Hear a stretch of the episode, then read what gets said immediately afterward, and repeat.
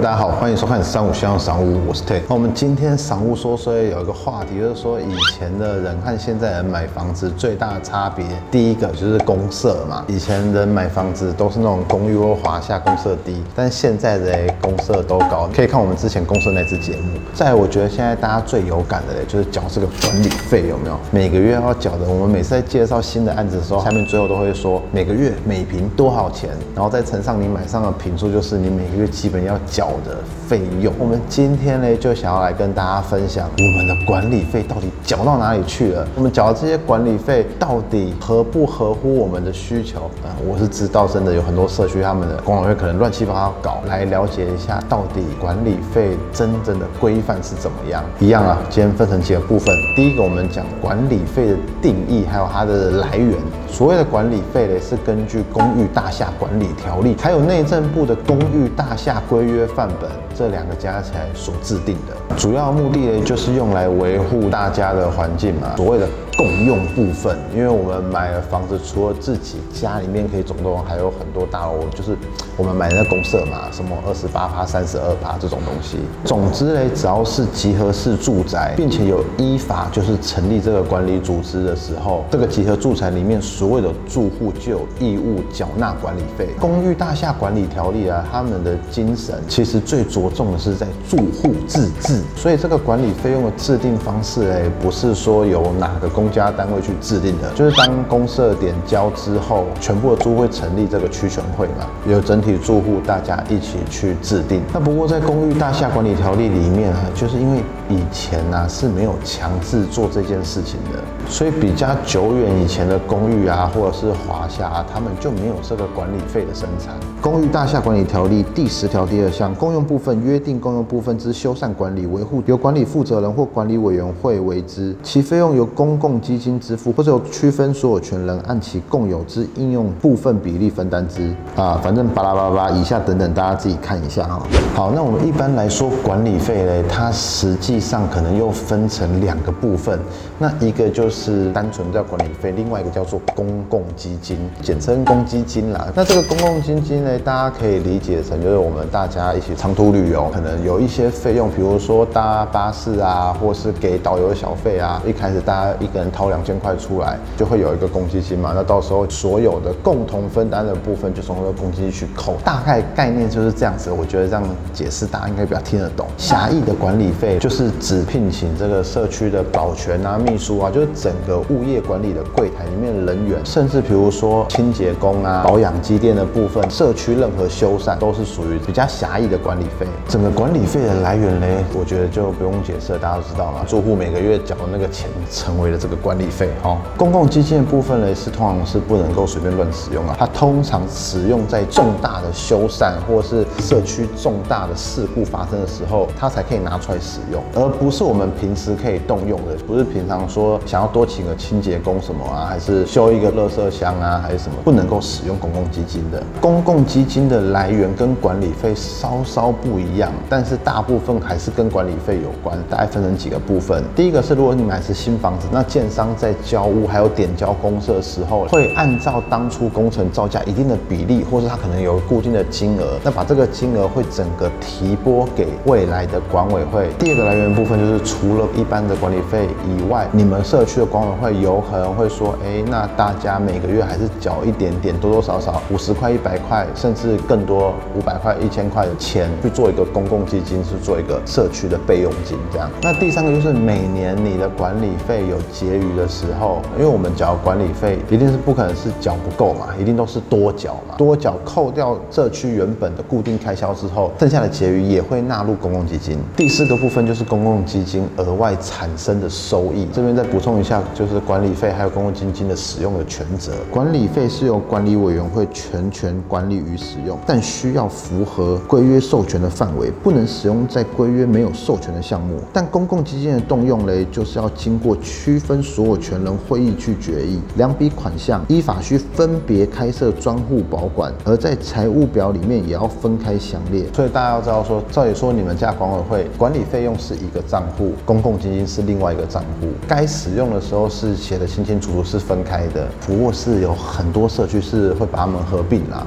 在这也反映了刚刚讲的，现在就是以住户自治为主啦，可能在很多的社区他们就是自己弹性去决定的。第二个部分，我们来讲这管管理费使用的范围，还有它是支出到哪边去。管理费最大的目的呢，就是要运作整个社区啊，让整个社区可以和谐，然后大家可以过得开开心心在自己的社区里面。因为现在大家的生活水准越来越高，大家要顾的生活品质也是要面面俱到，包含很多的大社区都有非常丰富的公社等等，全部的全部都是由全体住户去共同负担的。使用范围主要有三类，第一个部分是公社和环境的维护。我们举例，从从我们家门走出去到公共空间、大厅啊，所有的连通空间啊，包含梯厅啊、公共门窗啊、电梯啊等等的，甚至到社区景观、中庭花园，或者是游泳池，或是造景的水池，巴拉巴拉。第二个部分就是室内的公社，健身房、儿童游戏室、图书馆、阅览室啊，反正这个很多啦。最后到外观的养护，那有人说我们的大楼久了，它墙面可能会有一些脏，有一些比较潮湿的地方会有一些青苔。啊毕竟建筑物久了，风吹日晒雨淋，它会有折旧，它要养护它的外墙。总观以上这些东西，一个简单的观念：公社越多越丰富，管理费用要负担的就会越高。我们所缴的管理费可以享受或者使用社区的权限的，也不完全相同，大概分成三个形式啊。第一种就是，反正我都有缴管理费，就是吃到饱，社区所有的设备设施啊，全部都是无限使用。第二种就是那种扣点数的，就是说每个人缴交管理费，当然依照你的平数的大小，你缴的费用的多寡，也会取决于到你得到的点数。比如说一个月你有三十点好了，可能使用个 KTV 房要扣你四点，使用个阅览室扣你两点，反正你就是扣。那扣完了以后，你还要再使用的话，就必须用现金去换，或是现金去买点数再去换。第三种嘞，就是比较没有遇过这种的啦，很少，就是所有的公社你们都需要付钱。就我已经缴了管理费，但是我们所缴这管理费里面只包含了大厅啊、基本的人员啊、保全啊、秘书等等。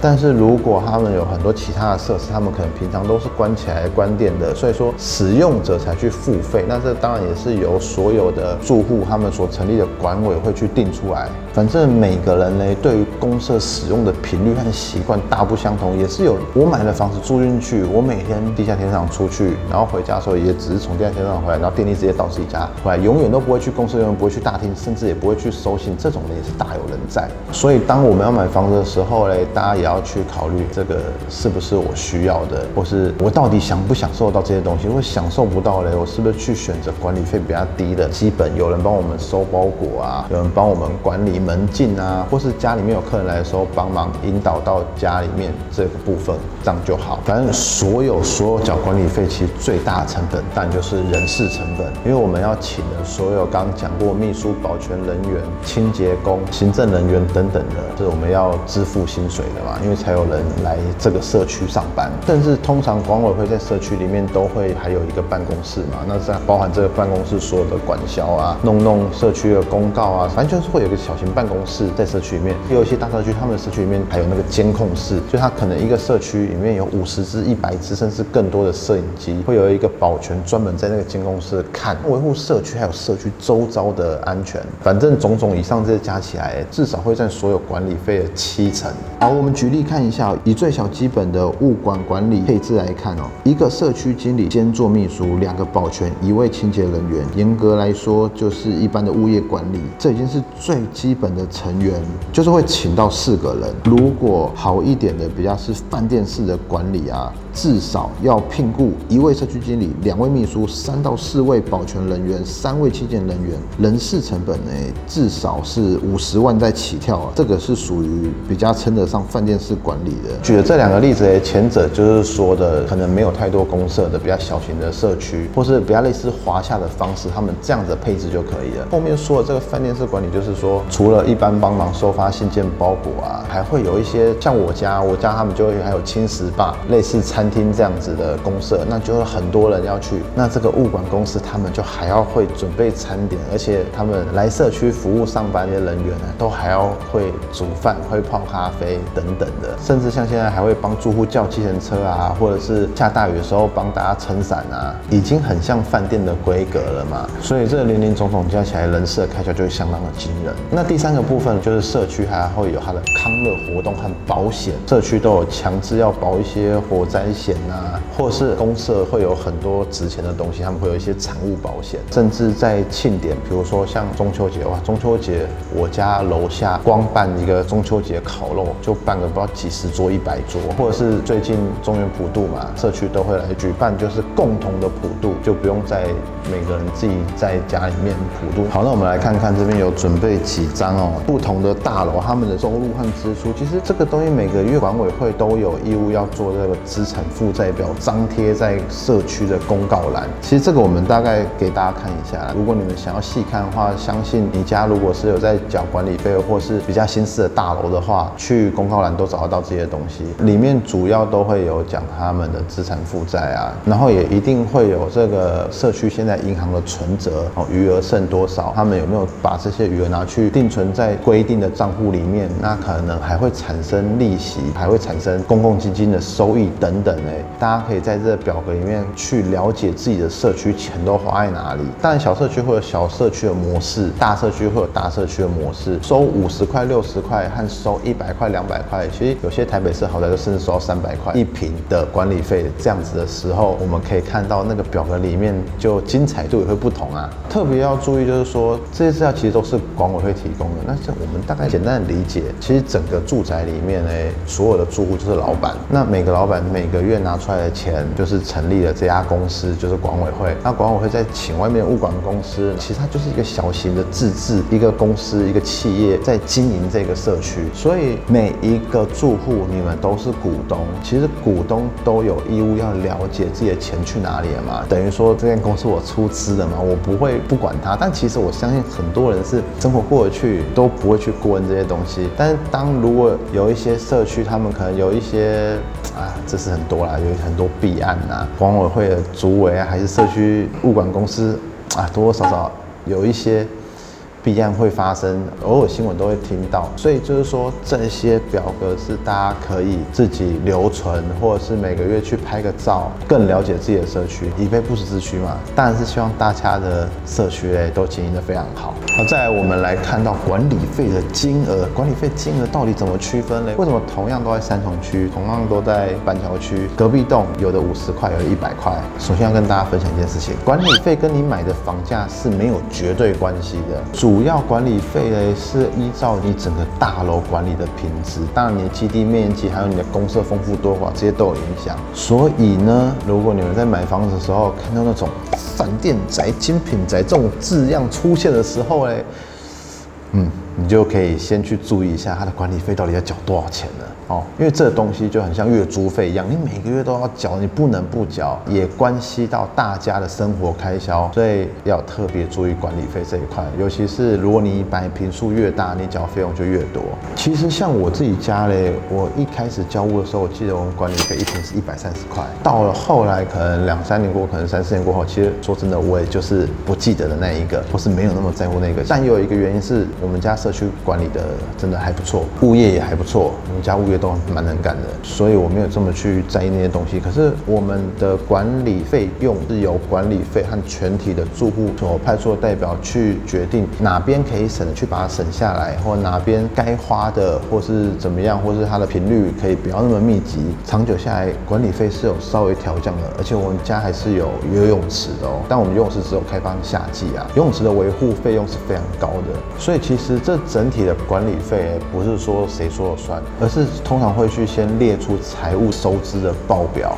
以收支平衡为原则，但是不可能是入不敷出嘛，就是一定会比我们看到每个月的支出表要再多一点点。但我们直接举例来说好了，比如说某个社区每月物管、保全等人事费用为二十万，设备维护费为四万元，公用水电费也是四万元，建筑物和景观维护费用为五万元，行政费用为两万元，每个月总支出要三十五万元。社区内有两百户，每户二十五平，总楼地板面积就是五千平，每平管理费就至少要收到七十元才能维持社区的营运。反正多缴省下来还是会变成公共基金，多缴的钱不会把你吃掉，因为毕竟是每个住户都是股东嘛，你们自己要管理。另外再举例啊，刚刚讲到同个区，我们以台北市中正区这两个个案，我们用 A、B 来分好了。同样都在台北市中正区南昌路一段和二段哈。那我们看到 A 案和 B 案，一个是新城屋，一个是预售屋，单品的售价都是一百二十万到一百三十万元。一个户的户数是四十七户，一个户是六十八户。但是你看它每平的管理费差了八十块，我们就可以看到它的公社其实是差蛮多。A 案的公社比较简单，它可能户数比较少，所以他们每平的负担的费用是高蛮多的。但是我们看到 B 案，它的公社多了好几个项目，可是是它的管理费还是不高。不过看这个表格哈，通常预售屋是这样子，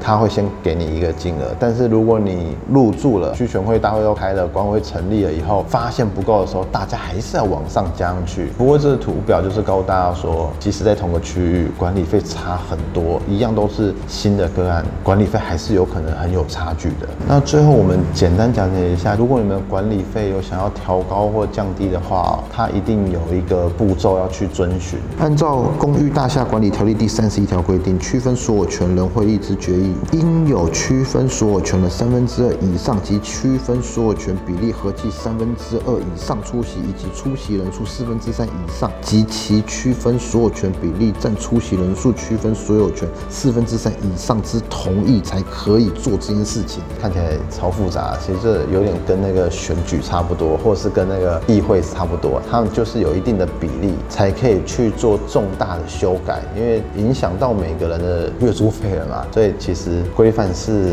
很复杂的。再来，我们来跟大家分享一下，就是如何检视这个财务报表。要知道管理费合不合理，要注意以下几点事情。第一个，了解公社需求，就是哪一样公社它可能电费占了多少，或是服务人员需要多少，哪一样公社它可能是只要开个灯就可以使用的，这都是不一样的。比如说像中庭花园，不需要特别人士去管理，也不用开空调，可是它需要修剪植栽啊，那要维护园艺啊，或是喷水洒水等等。第二个，总建平数的人员配置啊，反正就刚刚讲的嘛，你整个社区多大，你就会需要多少个管理人员，甚至你有几个出口，就要多少个保全人员。如果想要减少出口的话，可以把那出口封起来，或围墙盖高点，可以减少一个出入口，为了省个保全的费用也可以。那再来就是要去了解财务报表的内容，有学过会计的人应该看会比较容易看得懂，不然财务报表是不是很好看？财务报表每个人看法都不一样，有些人会觉得，哎，这边可能不需要花那么多钱，那边可能可以多花一点钱，每个人看法不一样。那我觉得这应该是用心经营，大家都会有共识啊，该省的省，该花的还是要花，毕竟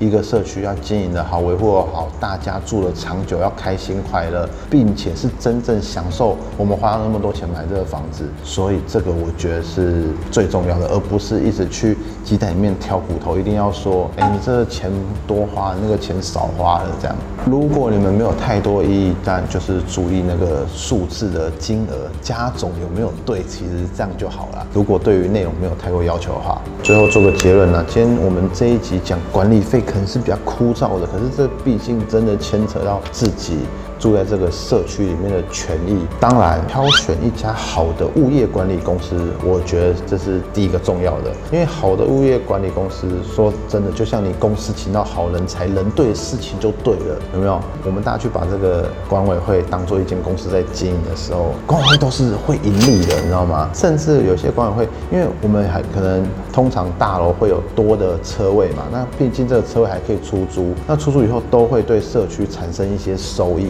有一些管委会，他们会把他们一些公用空间或管委会空间拿来做一些租赁外面的人来使用，很多的收益方法跟经营一间企业一样，开源节流。再来几个社区重大开销，比如说机电的维护啊，或是久久去清洗那个石墙什么的，货比三家不吃亏嘛。这些生意不要永远都给同样一间公司做，偶尔去比较一下，因为。这个社会很竞争的。最后，就是要跟大家说，记得还是要关心自己家的报表，但报表基本上都贴在信箱区或者是电梯里面，或者是停车场出的地方都会有贴。当然现在很先进，很多都有一化，就有些比较新式的社区都可以在 App 里面就可以看到这些资讯。以上的分享希望对大家有帮助。好，我们今天的播报就到这边，谢谢大家的收听。喜欢我们播报和喜欢我们节目的朋友们，记得订阅我们以及 YouTube 频道，或是加入三五先生赏屋脸书的讨论区，大家在那边可以良善的互动交流。大家再见，拜拜。